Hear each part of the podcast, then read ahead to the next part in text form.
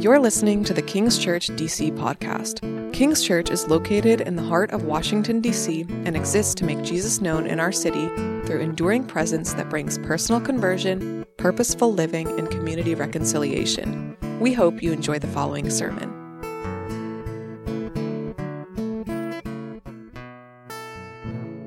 Good morning, everybody. My name is Ben. I am one of the pastors here at King's Church. Happy 4th of July. I'm thankful to God. I just want to pause and say to have grown up here, uh, even with all of its warts, it's a, a real big grace to have grown up in a country with the freedoms that we've been provided and a country that's trying to work day by day to become a more perfect union. But this morning, I want to talk about something even bigger than that and that's the amazing truth that the gospel of Jesus Christ is for everybody. Now, for those of you who are new today, we have been going through the book of Acts together as a church. This book starts about 40 days after Jesus was resurrected from the dead. It's basically the origin story of Christianity. In the book, God has essentially rebooted and relaunched and renewed his people through his spirit, and now they're really bold. Uh, they're filled with all sorts of spiritual power, and they're getting the gospel out to everybody. But as we've walked through the book, we've also seen that as the Christian faith has been spreading, resistance to it does as well. Uh, we saw just a few weeks ago this guy named Stephen, who was an ordinary Christian, filled with the Spirit, become a target.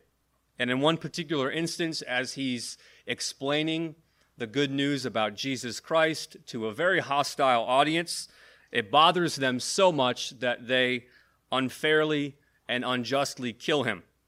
He becomes the first Christian martyr, and this launches a massive crackdown on this new Christian movement. Eventually, Christians start fleeing Jerusalem, essentially to not get arrested or killed. But God uses that in a very powerful way to get the gospel out to more and more people. Uh, the crackdown, we might say, only causes the grassroots efforts to grow more intense.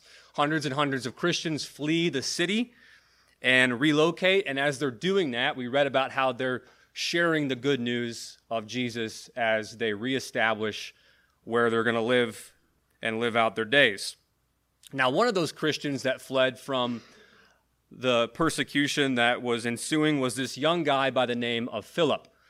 Uh, we were introduced to him last week. We saw how he went up north to a place called Samaria, and without any apostles or church leaders, God used this ordinary guy, Philip, in powerful ways to bring the gospel to the Samaritans. But this morning, we're going to look at how his story, Philip, continued. And we're going to see him have this divine encounter with this Ethiopian eunuch who ultimately will become a Christian, become a worshiper of the Lord Jesus Christ. And so, what we'll see here really this morning, the main idea of this passage, uh, the main idea of this text is that God and his gospel is for everybody. Let me just say that again. The gospel is for everybody. The good news of Jesus is for all. We'll see that in this text. We'll see that in this sermon that God wants to reach all. He wants all to have a real relationship with Him. Essentially, my outline will be up on the screen. It's pretty simple. Point one Philip and the Ethiopian eunuch, Romans chapter, we should say Acts. Wow, I'm really confused this morning. Acts chapter 8, verses 26 through 40, and then we'll look at takeaways.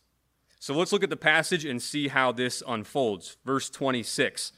Now an angel of the Lord said to Philip, Rise and go toward the south to the road that goes down from Jerusalem to Gaza. This is a desert place.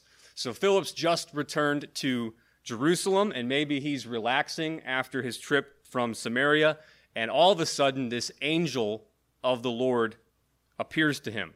I'm not sure if this is a vision or a literal angel right in front of him, but the angel essentially tells him to get up and go down south from Jerusalem to Gaza. And of course, this is the same Jerusalem and Gaza of today. Now, just as a side note, it's interesting that this angel of the Lord shows up here. This is very Old Testament ish. But it's also interesting that for the rest of this passage, we're going to see the Holy Spirit take over and lead him. And that's very New Testament ish. It's a subtle nod at the fact that now in the New Covenant, the Spirit is the guide and the lead in God's work. But what I don't want us to miss in this, these first few verses is that God is initiating something here. To rise and go toward the south was not something that the church had come up with. It wasn't a ministry or a program of the church. The church is sitting comfortably in Jerusalem, but God was up to something. He was after one guy, and he was about to use Philip to change this guy's life. Now, a good application for us right out of the gates is that really this shows us the heart of our God. There's just one person here in this passage whom God loves. There's just one person that God wants to bring to himself. And he's about to put together an entire plan to inconvenience Philip to get this one person. It reminds me of when Jesus says the good shepherd leaves the 99 to go after the one. It's an amazing truth that God Himself is committed to reaching those whom He loves. And maybe that's you this morning. Maybe you've come into this place, a little school that's been turned into a church, and maybe for the last few weeks or the last couple months or the last couple years, God has been trying to get your attention. And I'd encourage you continue with us, continue listening on what happens next. The passage continues and says in verse 27 And he rose and went. And there was an Ethiopian, a eunuch, a court official of Candace, queen of the Ethiopians, who was in charge of all her treasure. Now, it's really important to point out that Philip and this Ethiopian eunuch couldn't be any different. They're pretty much opposites. Philip is a young, probably middle class ish, light brownish Jewish man who's become a Christian. Uh, later on in the book of Acts, we'll meet the older version of Philip, who's gone on to have four daughters who are Christian preachers. Philip is your man of faith. He's your uh, lovely neighbor who's selfless and loves everybody. But then we meet the Ethiopian eunuch. He's probably a little bit older, and he's extremely wealthy. He's got a very high position in the royal family, and he's in charge of all the queen's money. He's the treasurer, which, by the way, if you're interested in student government, that is the best position to have. He's a dark skinned man, and he's from what would have been northeast Africa today, or what we would call Sudan. He's also a eunuch, which means he was voluntarily castrated. Now, I do get a little bit wheezy when I think about blood, and I perhaps will start losing my breath. But if you're wondering what that means, you can essentially look it up. But basically, it means he can't have children, and he's essentially sexually altered. Now, if you're wondering why did people become eunuchs back then, well, the answer is for power and for money. It was a common practice back then. If a person wanted to have a high administrative or a high governmental position and they weren't from the royal family, this was the price to become a eunuch. Uh, they were essentially going to be dealing with the princesses and the queens of the land, and so to prevent offspring or to prevent scandal, this was the price.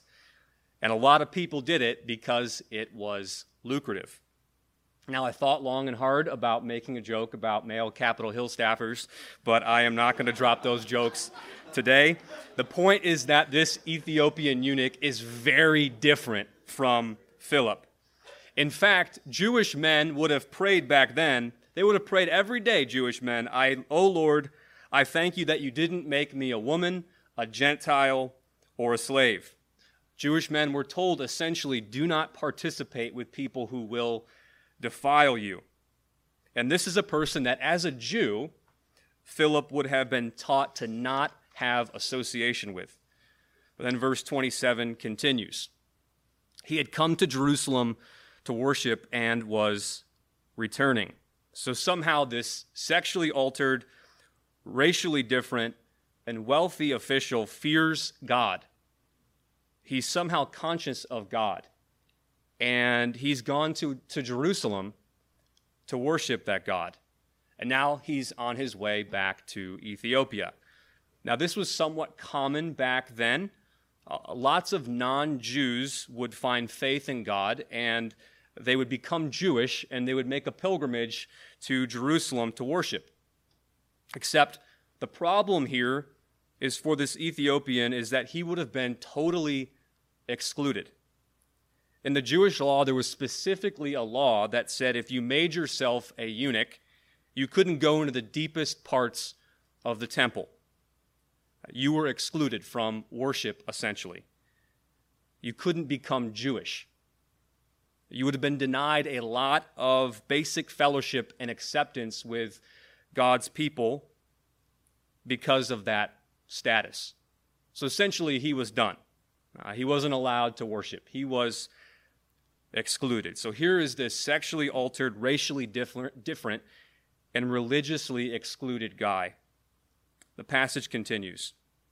He had come to Jerusalem to worship and was returning seated in his chariot and was reading the prophet Isaiah.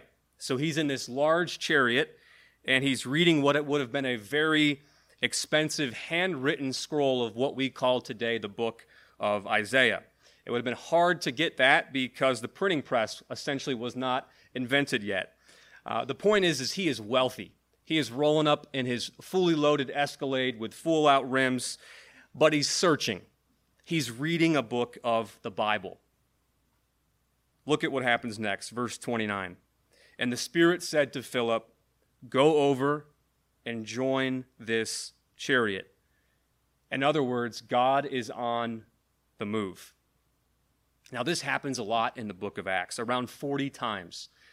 The Spirit is the third person of the Trinity. And when he speaks, it could be referring to some type of external, audible speech, but more than likely it's some type of internal stirring of the heart.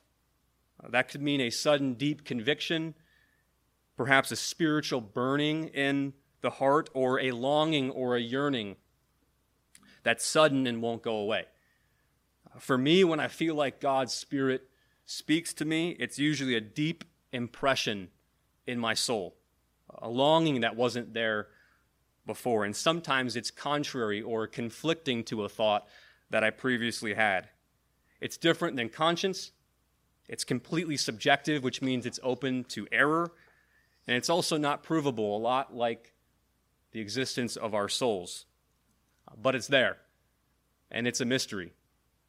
Jesus says his sheep will know his voice and that the Spirit will lead us in all truth. And so this is what's happening. Philip, he's just hanging out, and the Spirit speaks to him. God is pursuing this man, and he's using Philip to do it. Verse 30. So Philip ran to him and heard him reading Isaiah the prophet. So he runs to him. The chariot's moving, so he's got to catch up. And when he gets close, he hears him reading from the book of Isaiah. Now, this must have been super exciting for Philip. It must have been the moment it clicked that this was indeed God's leading. It was probably a little worship moment for Philip. Uh, God was dropping the most easy opportunity in the world to point someone to Jesus right in front of him. We call this low hanging fruit sometimes in the Christian world. This reminded me as I read it of an experience I had a few years back in DC. I was just down the road at an interview with two FBI agents. Don't worry, it was for a good reason. Uh, I didn't know either of them, but I walked in, I sat down, and we did our little intros, and I could tell that they were pretty close friends, and they had worked together for a while. And the one agent starts looking at my resume and per- perhaps, I think probably for the first time looking at the resume, and he starts accidentally vocalizing his thoughts. He says, A church planner? What's a church planner? And the other agent looks at me, communicates essentially with his eyes, looks at me again, and kind of throws up his hands and points to the guy and says, This guy's going to hell. Say what you need to say. Boom, that was the easiest opportunity to talk about Christianity that I've ever had in my life. The text continues, and Philip says in verse 30, Do you understand what you are reading? In other words, Philip didn't impose on him. He didn't say, I know what this means, let me tell you what this means. He asks a question. He gives the Ethiopian eunuch a chance to shoot him down. He doesn't have a canned approach. But notice what happens. Verse 31 And he said, How can I unless someone guides me? And he invited Philip to come up and sit with him. So he responds to this non imposing question and he invites Philip to come sit in his chariot to explain the book. Now, it would have been very difficult for the Ethiopian eunuch to understand the book because he was raised pretty far from Israel. Uh, the context, the vocabulary, the themes would have been foreign to him, and so, of course, he invites help.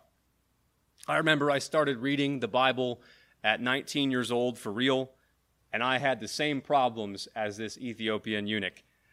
The context, the vocabulary, and the themes were foreign to me. I remember reading through the Gospels and for the first time seeing uh, ancient farm language and uh, concepts from uh, the words of Jesus that were confusing to me. Heck, there are still things in the Bible that are confusing to me. But one thing is, I invited help. I leaned into my church. I leaned into my pastors. I leaned into my friends. I leaned into commentaries and study guides. And God used those things, like little Phillips, in my life to explain the meaning better to me. The same is true for all of us today. Uh, please, please don't give up on the Bible because at times it can be difficult. It's sometimes hard. Uh, but we were meant to understand it together, to understand it in community, not just to read it alone. And this is exactly what God had appointed for the Ethiopian eunuch and Philip. The passage continues, verse 32. Now, the passage of the scripture that he was reading was this Like a sheep, he was led to the slaughter, and like a lamb before its shearer is silent, so he opens not his mouth. In his humiliation, justice was denied him. Who can describe his generation? For his life is taken away from the earth. Now, talk about divine encounter.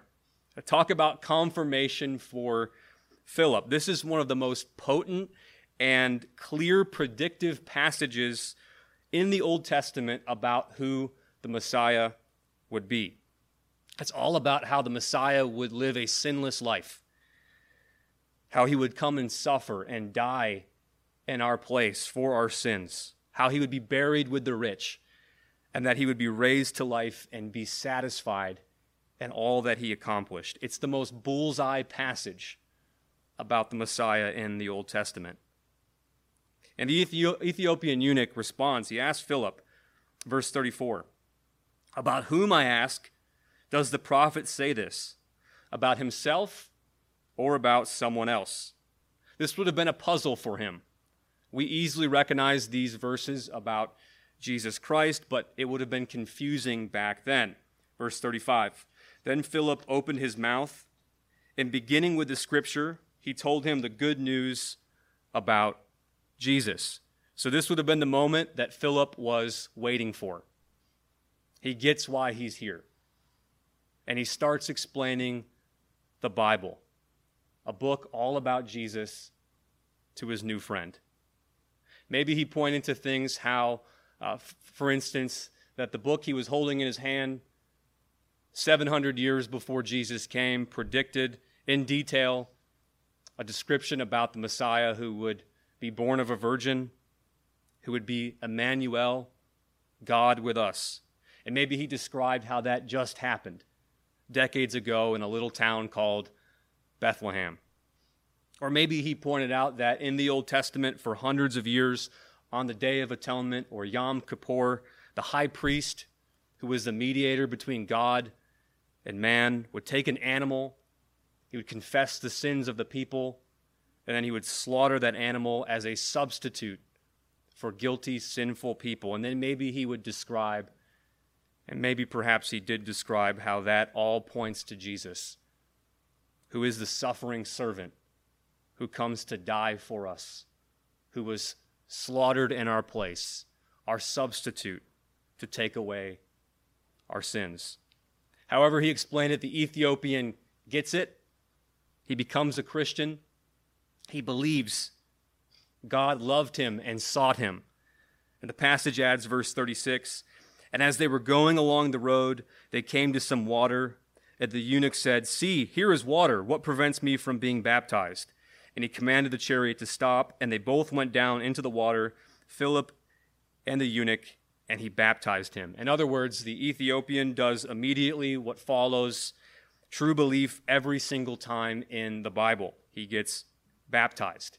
He makes a public declaration of his true faith in Christ. He goes down into the water and he comes back up. Verse 39 And when they came up out of the water, the Spirit of the Lord carried Philip away, and the eunuch saw him no more, and went on his way rejoicing. But Philip found himself at Azotus, and he passed through, and as he passed through, he preached the gospel to all the towns until he came to Caesarea.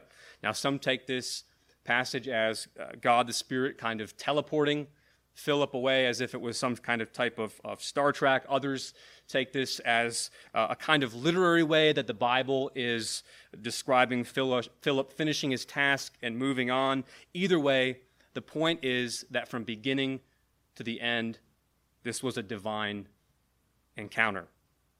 And notice, really importantly, that this divine encounter it leads to this Ethiopian eunuch rejoicing.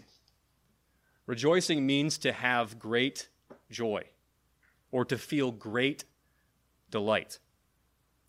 Uh, but notice, as the Ethiopian eunuch is rejoicing, he's still a eunuch. Uh, he's not all of a sudden free from his work to the godless queen. He's not all of a sudden exempt from making a long and inconvenient thousand plus mile journey back to Ethiopia. But he's rejoicing because his greatest problems have been taken care of. His sins were forgiven, his greed, his pride, his lusts. It was done away with through his new connection to Jesus Christ. The opening verse of Isaiah, the very book that he was reading, became real to him. Though your sins are like scarlet, they shall be white as snow.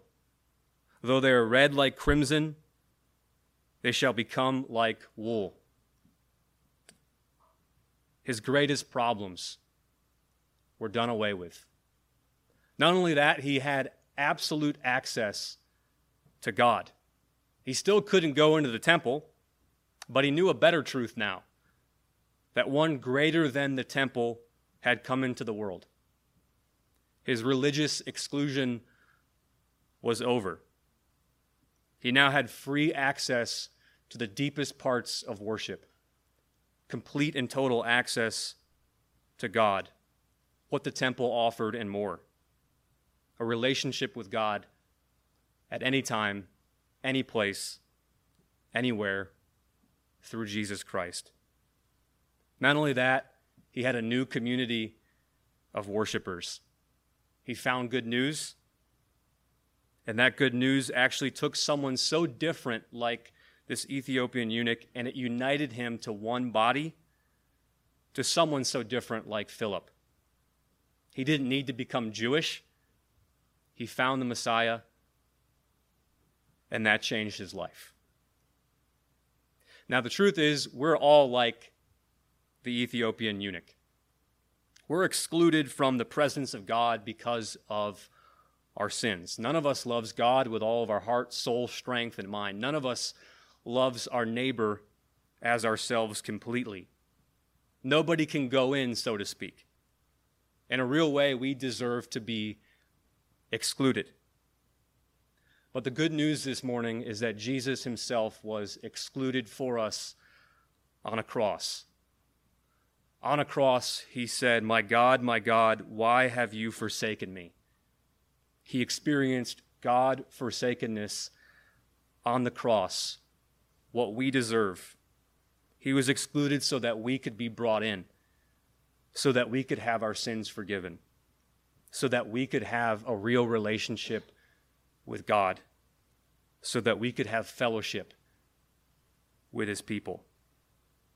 That's the best news. And that should make us rejoice.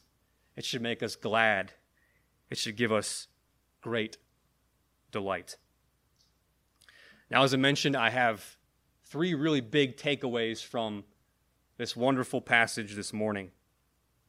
Number one, find your ultimate purpose in God's story.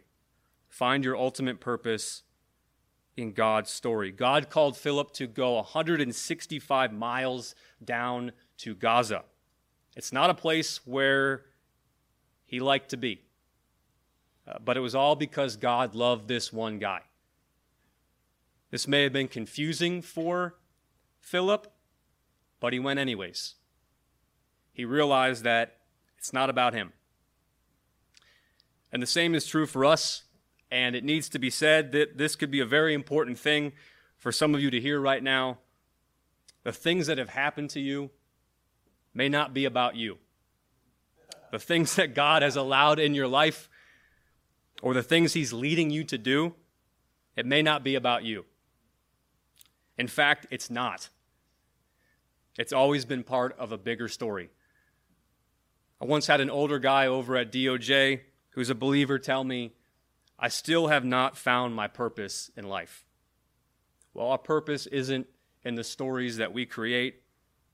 Our ultimate purpose is find is found in joining his purpose, his story, to see our work connected to his work, to see our ambitions connected to his ambitions, to see our relationships, our money, our stuff as a means to glorify God and leave a legacy for what matters. Christianity is comprehensive, it's not a compartment. Whatever you do, whether you eat or drink, do it all for the glory of God. God is not a compartment. We'll fight him the rest of our lives if we try to compartmentalize him and put him in a box. Find your purpose in him. Sync up your purpose in his ultimate purpose.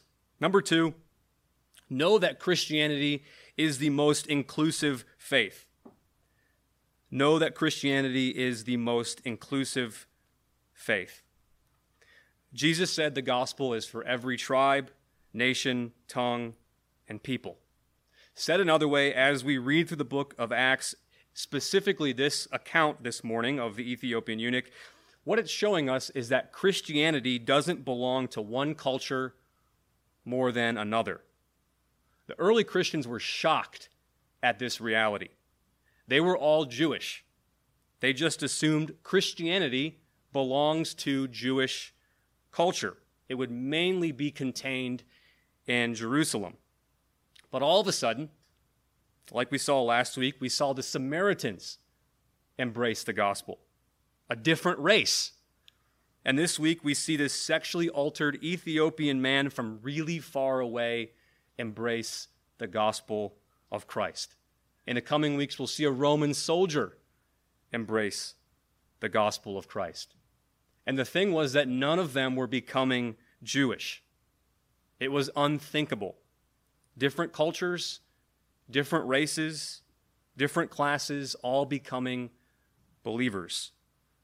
To the point where today, just like Jesus designed it, Christianity doesn't belong to one culture more than another. Now, this truth is in direct conflict with the way that most people understand religion and culture. In most colleges and schools today, most people would have a different understanding of how religion and culture relate. They would essentially say that religion is an invention of culture.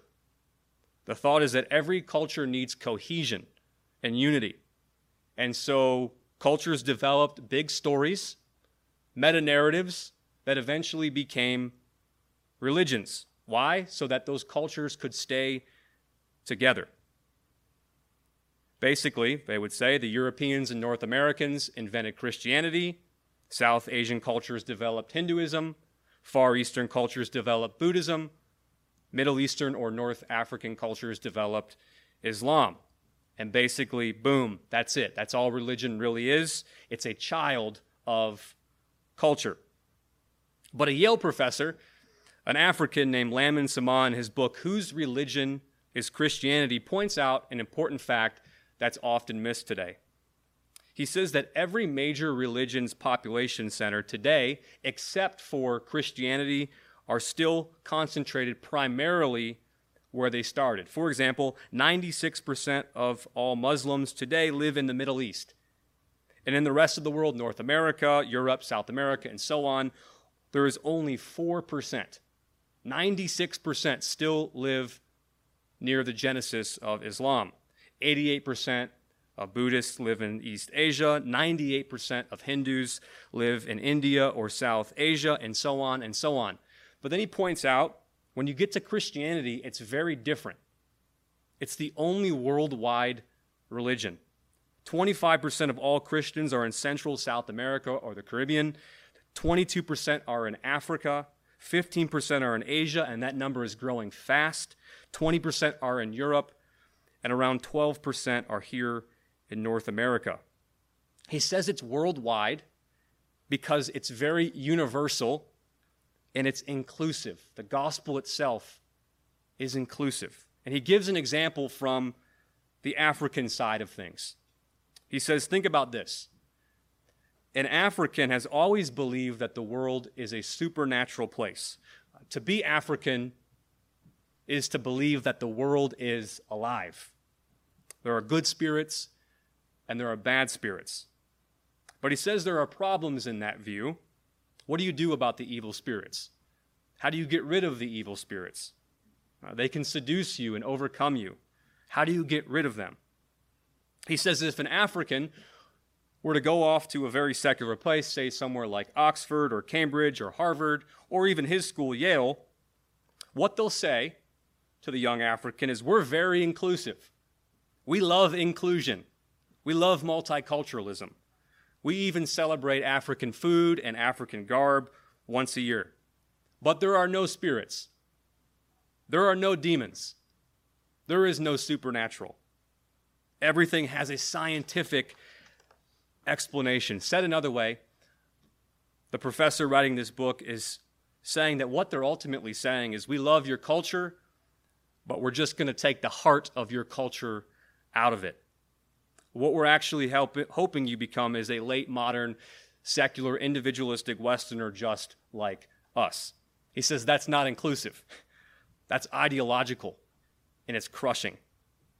But he says when Christianity comes to Africa, it goes like this it challenges and yet accepts Africanness. It says, on the one hand, you're right. The world is supernatural. There are spirits, there are good spirits and there are bad spirits. But there is one who has overcome evil spirits. And through him, you can overcome them too. In other words, he points out that Christianity affirms and yet renews cultures. It helps Africans to become renewed Africans, not remade Europeans. It's more inclusive, much more, than the people who are talking about inclusiveness. And this is one of the principles that causes the gospel of Jesus to spread like wildfire. It's one of the principles that's so clear in this story today about the Ethiopian eunuch. Finally, trust in the exclusive Christ. Trust in the exclusive Christ. If this story can teach us anything, it's this trust in Jesus Christ. The Ethiopian eunuch was on the top of his professional pay scale. He was powerful, he was connected, he has access, but he's riding to Jerusalem and he's looking for something. He's trying to find God. He had it all, but he was empty. And yet God found him. he trusted in Jesus Christ. Every religion out there says that there is a mountain and there's a different path to climb up that mountain. They all say we're going to find the same God as we climb that mountain. For our Buddhist friends, it's the Eightfold Path. For the Hindu, our Hindu friends, it's the four pillars and so on and so on. And the thought goes is that as you climb the mountain, you're going to get to God. Now that works if there was never a Jesus Christ. Because Jesus didn't come to the, the earth to say, I'm here to show you how to live a better life. Jesus didn't come to the earth to say, I'm here to show you how to climb to God. Jesus Christ came into the world that we live in, that we breathe in, and he said, I am God, and I've come to find you. You're never going to get to the top of the mountain by yourself. I've come because I'm the God that you are seeking. And today, if you are far off from God, it doesn't matter what, you, what, what you've done, what you look like, where you're from, what you've done to yourself. It doesn't matter your race or your class or your age, your education. It doesn't matter your marital status, whether you have kids or not. God is open to all. The gospel is for everyone. The community of Christ is open to all. And it starts by trusting in Jesus Christ, God's provision for us, God's salvation to us, the hope of this world. Thank you for listening to this episode of King's Church DC podcast. If this sermon encouraged you, please like, rate, and subscribe to our podcast. For more information on our church and service times, please visit kingschurchdc.com. We hope you will join us again next week.